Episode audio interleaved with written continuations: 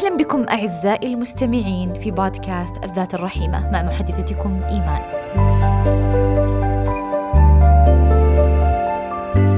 هدف هذا البودكاست هو أن يكون لمسة حانية لكل ذات تعاني، وأن يكون مصباح من نور يحتضن الخطى برفق في دروب الحياة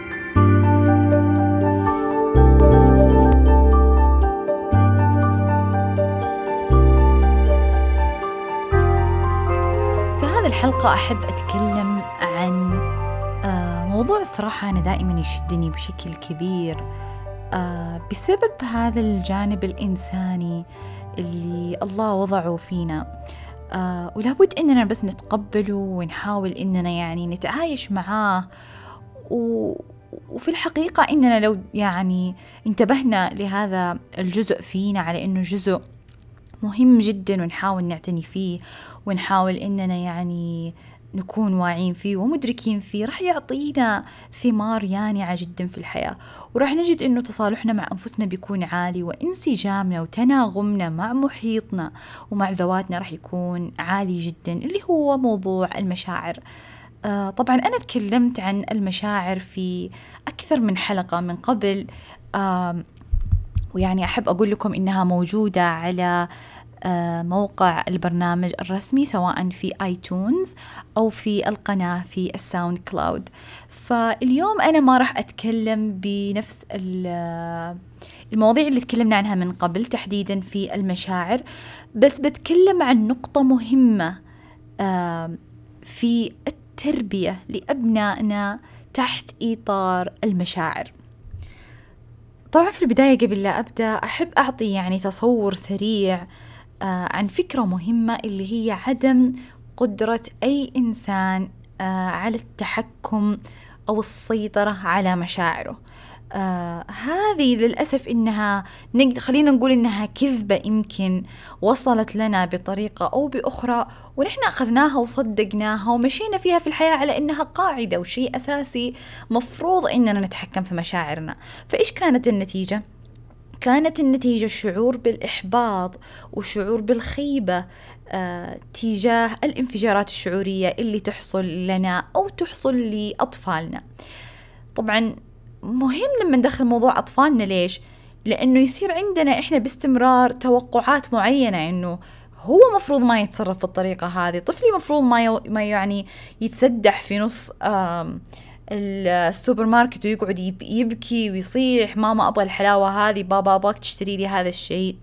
لأننا نتوقع إنه المفروض إنه يعني آه يلم نفسه يفكر بمنطقية ما يشعر بهالشعور المعين لأنه غلط يعني. ومفروض إنه يتحكم في نفسه بين قوسين. آه فكرة التحكم في المشاعر آه أصلا هي فكرة غير آه، قابلة للتنفيذ أبدا لأنه المشاعر هي مثل هذه الطاقة الداخلية اللي فينا. وما في أحد ما في إنسان يستطيع يقول إنه في هاللحظة أنا بغير شعوري الآن وأتحكم فيه وخليني أنقله من نقطة ألف آه اللي هي متعبة وغير جيدة إلى نقطة باء اللي هي أكثر تصالح أكثر سلام أكثر أمان. الحقيقة إنه المشاعر المشاعر عفوا هي مثل الأمواج. آه، اللي تأتينا أحيانا تكون عالية أحيانا تكون منخفضة جدا ومتناغمة آه، أحيانا يكون في عواصف معينة ترفع مستوى آه، الأمواج هذه تكون مخيفة أحيانا بالنسبة لنا أحيانا تكون مزعزعة لثوابت مثلا وإيمانات عندنا تصورات عن أنفسنا. هذا عموما كله تجدونه في الحلقات السابقة اللي تكلمت فيها عن المشاعر. خلونا الآن نركز على أطفالنا. أطفالنا يمرون في مشاعر آه، أقوى بكثير من المشاعر اللي إحنا نمر فيها. ليش؟ لأنهم هم لا زالوا في بدايات التعرف على أنفسهم بدايات التعرف على مشاعرهم بداية التعرف على كيف هم داخليا يقدرون إنهم يفهمون هذه المشاعر آه، ويخففون من حدتها ويخففون من قسوتها. الشيء اللي للأسف كثير إحنا ما نعرفه إن إحنا لنا دور كبير في تعليم أبنائنا. الطريقة الصحيحة للتعامل مع المشاعر وأنا أقول هنا التعامل وليس التحكم أو الإدارة في المشاعر. آه لأنه يعني اللي نحن نشوفه يمكن إنه الطفل مثلا شاكس الطفل قاعد يعاند الطفل قرر إنه يبكي بهالطريقة لأنه ما عنده احترام لوالديه لأنه أنا مثلا ما ما ما, ما ربيته بالطريقة ممكن المناسبه آه فنجد إنه في لوم عموما لوم على الطفل ولوم على أنفسنا. آه إننا مثلا ما قمنا بالدور المطلوب إننا نسويه. وفي كلتا الحالتين اللوم هذا يمكن يكون فيه جزء بسيط منه صح لكن الجزء والصورة الأكبر هي إنه آه لا أنا ولا هو الطفل مفروض نلام في الموقف هذا لكن نبغى نبغى نحط اللوم على جنب بشكل عام ونحاول نقول طيب كيف نربي أطفالنا؟ آه تربية صحيحة آه نحاول فيها نعدل السلوكيات الخطأ ونعلم أطفالنا السلوكيات الصحيحة اللي نبغاها. آه ونبغى نشوفها فيهم بطريقة تحتضن مشاعرهم وردات فعلهم الشعورية. طبعا أول نقطة آه، أحب أبدأ فيها هنا إنه إحنا لما نيجي نربي أبنائنا أو نحاول إن نعدل سلوكيات معينة عندهم ما هي عاجبتنا نبغى نتذكر إن إحنا نبغى نصنع تغيير داخلي. آه نبغى الطفل هذا يملك جهاز مراقبة عالية وعي عالي بأنه في سلوكيات خطأ وأنا مفروض إني ما أسويها سواء في حضرة أمي وابوي أو في غيابهم. فنبغى أصلا الدافع والبوصلة آه للصح والخطأ تكون داخلية. ما نبغى يكون منبعها الخوف آه، أو الشعور بالتهديد آه، من أحد الوالدين. يعني زي اللي نشوفه في كثير من الأحيان مثلا الطفل آه، ممكن يصيح ويبكي ويبغى حاجة معينة فلما تيجي ردة فعل قوية ومخيفة نوعا ما لهذا الطفل من والديه لأنهم صرخوا لأنهم ممكن ضربوه نلاحظ أنه يغير سلوكه. بس الطفل في هالفترة أو في هاللحظة ما تعلم سلوك جديد ولا اكتسب مهارة جديدة في قدرته على فهم مشاعره وإدارتها وعدم التصرف أو إطلاق السلوك آه العشوائي علشان بس في شعور قوي جوا. طبعا هذه النقطة اللي هو إننا نخلي البوصلة داخلية لأطفالنا وما نخلي لها عوامل آه خارجية تحديدا هو الخوف من الوالدين. إني أول شيء أحاول أن أشعر طفلي بالسلام. من ناحيتي أنا. وأشعر وأشعر إني أنا فاهمة شعورك بالنرفزة شعورك بالغضب شعورك بعدم الرضا يمكن. لهالشيء اللي أنا قلت لا ولا غير مقبول. أنا أتفهم آه، مشاعرك هذه. فنحاول نتجنب العبارات التوبيخية مثل آه وقف عن الصياح لا تصيح بهذه الطريقة آه فشلتنا آه انت كبير ما تبكي بهذا انت كبير بس ما تبكي أو لا تصيحين بهذا الأسلوب عيب كل كل من هذه العبارات اللي فيها توبيخ على شعور معين. طبعا هذا ليش مهم؟ هذا مهم لأنه الله وضع فينا هذه الرغبة في التواصل. الاجتماعي والارتباط خصوصا بهذه الأركان المهمة في حياتنا لما نشعر بمشاعر صعبة ومشاعر آه، متضاربة داخلنا. فأنا مثلا طفل عمري سنتين أصيح ومتنرفز جدا وأشعر بتحطيم وغضب شديد إنه ما ما أنتم قادرين تشترون لي هذا الشيء اللي أنا أبغاه. أبغاه وممكن حتى ما أشوف حياتي آه إنها بتصير بدون هذا الشيء. لأنه أنا تفكيري متو... يعني تفكيري يعني لا, لا زال بسيط. أنا تفكيري متركز في كثير من الأحيان حول مشاعري وإندفاعاتي الشعورية. ففي ذكر في ذيك الحالة أنا أكثر شيء أتمناه إني أحس أني مفهوم. إني أحس إنه هذاك الشعور القوي اللي عندي في أحد يحس فيه في أحد يفهمه. فلا نستهين بمشاعر أطفالنا بالذات بالذات الأطفال اللي لسه ما عندهم القدرة أصلا على التعبير أو شرح مدى انزعاجهم وغضبهم. فأول نقطة أنا أبغى أسويها في ذيك اللحظه إني أجي أحضن طفلي أو أجي أسمع من طفلي. آه وأقول له انت أنت زعلان عشان تبغاها أنا قاعدة أشوف قديش أنت تعبان عشانك تبغى هذا الشيء. أنا أشوف قديش هذا الشيء مرة يعني لك وأنا أنا أشوف ممكن أحضن آه أرفع مستوى التواصل الجسدي مع طفلي في تلك اللحظة. هذه أول خطوة وأهم خطوة. يجي بعدها إعادة آه رسم السلوك الصحيح في ذاك اللحظة اللي هي إني أقول بعد ما هدأ الطفل الآن وهدأت مشاعره لأنه حس إنه في إنسان ثاني يفهم شعوره هذا وبالذات هذا الإنسان هو الشخص المهم لي والأقرب لي سواء أمي أو أبويا. الخطوة الثانية إني أتكلم عن السلوك الخطأ اللي صار.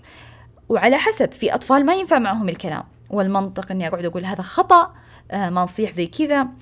وعادة أصلا كل ما كان آه الطفل يعني سنه صغير ما راح يكون عنده قدرة عالية على استيعاب الحديث أو رغم أنه لا تستهينون فيها جزء منها مهم. لكن ممكن بعد ما يهدأ شعوريا آه، أوصل أو أوصل عقوبتي بطريقة آه، مليئة بالحنان بس أيضا فيها صرامة. إنه okay علشان أنت صحت بهذا الطريقة الآن وبكيت بهذا الطريقة آه وصيحت بلاش بلاش إنه عشان أنت حزنت بلاش إنه عشان أنت عصبت علي بهالطريقة. لا خلينا نقول عشان أنت قعدت تصيح بهذا الطريقة في السوبر ماركت آه أنا مضطر إني أخلي هاللعبة اللي عجبتك على جنب وحنخرج الآن. وما راح ما راح ما راح تحصل على هذا الشيء أصلا. هو أنت من البداية ما حتحصل عليه بس كمان حنخرج الآن لأنه هذا أسلوب غير صحيح. آه، أو ممكن علشانك صرخت الآن بقية اليوم مثلا ما راح تتابع آه، البرنامج هذا الفلاني اللي أنت تحبه. ايا كانت نوع العقوبة. الآن أنا ما هو هدفي إني أتكلم عن أنواع العقوبات لأنه هذا أصلا باب لحاله ومهم إنه الوالدين يكون عندهم خطة معينة عن كيف إيش أنواع العقوبات اللي نبغى نوصلها آه وتكون في الع... في الغالب مدفوعة بسؤال لماذا أنا أبغى أوصل هذا النوع من العقوبة؟ إيش الرسالة اللي أبغى أوصلها لطفلي؟ فعموما هذا باب آخر، لكن الباب هنا اللي أنا ابى أركز عليه في هذه الحلقة تحديدا اللي هي استيعاب مشاعر أطفالنا لأني أنا هنا بوصل له رسالة إنه أنت شعورك تراه في مكانه الصح ترى مو أكبر من حجمه وترى الشعور هذا قد ما هو قاسي وصعب وتحس إنه مرة يعني مهلك الآن بس إنه نقدر نقدر نهديه تقدر تهديه وراح يهدى وأنا جنبك وأنا معك مهم نفهم إنه في اللحظات الشعورية هذه القوية آه الأطفال بالضبط زينا. لما إحنا نصاب بغضب شديد ونخرج عن سيطرة أنفسنا ممكن أحيانا آه نصلح سلوكيات خطأ نندم عليها. لا نستهين بمشاعر أطفالنا لأنهم رغم يعني مو بس هم زي مشاعرنا هم أكثر آه، لأن المشاعر عندهم لا زال في حدة عالية جدا. وهم يفهمون عالمهم بشكل كبير عن طريق مشاعرهم لأنه العقل المنطقي آه، يأخذ فترة طويلة في السنوات الأولى علشان يعني آه، يصير يفكك الأشياء ويحللها بطريقة معينة.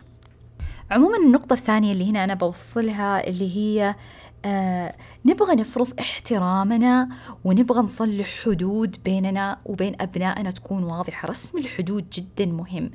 آه في العلاقة مع الأطفال لكن في نفس الوقت نبغى يكون في مستوى عالي من التقبل والاحتواء والمرونة. الاحتواء والمرونة التعاطف والتفهم هذا لا ينفي آه، توصيل عقوبات معينة.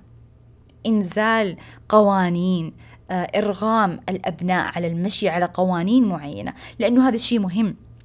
وجود قوانين واضحة وخطوط حمراء لا يحق لأحد أنه يتجاوزها. من الأبناء أنا أقول لكم أنه مهم مهم مهم جدا لشخصيات هؤلاء الأطفال آه، لتفكيرهم في الصح والخطأ في المستقبل وكذلك يعني من ناحية تربية إسلامية إننا لما نبغى نبغى يعني نربي أبنائنا على قيم معينة.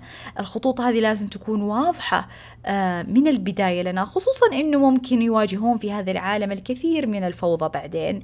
في يكون عندهم هم يعني وعي بأنه في حدود يفترض أن لا يتم تجاوزها. لكن مع وجود هذا الحدود نبغى يكون زي ما قلنا في مرونة ونبغى يكون في قبل الصرامة آه هذا الإحساس بالتعاطف الشعوري وفهم إنه صح أنا راح أرسم هذا الخط. أعرف إنه حيكون مزعج لك يا بنتي في في هذا الفترة. أعرف إنه ممكن أنت ما راح تتقبلين هذا القانون الجديد اللي أنا نزلته آه اللي اتفقنا عليه إحنا إنه هو الأفضل والصح لك أنت آه لكن يعني كيف ممكن نساعدك في هذا الشعور؟ خلاص الخط ما راح يتم إساحته ما راح يتم تغييره ونحن نعرف إنه صعب بس كيف إحنا كيف إحنا نقدر ندعمك كيف إحنا نقدر نخفف من حدة شعورك هذه؟ آه وبهذا الطريقة أنا أوصل أصلا رسالة مهمة لأبنائي إنكم مهمين. إنه مشاعركم مهمة. آه إنه أنا ما أستهين بحتة مشاعركم هذه وإنكم أنتم بالتالي في المستقبل يفترض أنكم دائما تحتوون أنفسكم تحبون أنفسكم آه تحترمون مشاعركم تتقبلون طيوف مشاعركم المختلفة. فعموما الرسالة العامة هنا فقط إنه آه نوصل لأبنائنا فكرة الاحتواء. الشعوري من ناحية أنه أنا أتعاطف آه معك. وأحاول فعلا فعليا وحرفيا أني أضع نفسي في مكان طفلي في موقف طفلي ذو السنتين ذو الخمس سنوات ذو الاثنى عشر سنة. آه أفكر في الاختلافات آه بيني وبينه فعلا وكيف إنه ممكن هو يفكر في ذيك اللحظة. وأحاول إني أول شيء أتواصل معه عاطفيا ثم بعد ذلك يأتي رسم الحدود وتعديل السلوك وتصحيح الأخطاء. وبكذا نكون وصلنا لآخر هذه الحلقة. شكرا لكم مستمعيني الكرام على المتابعة ولا تنسون آه ال like وال share إذا عجبتكم. أحب كمان أذكركم أني أنا أرحب في أسئلتكم استفساراتكم واقتراحاتكم سواء على إيميل البرنامج أو على صفحتي في تويتر. وكونوا بخير وسكينة وسلام. إلى لقاء آخر إن شاء الله.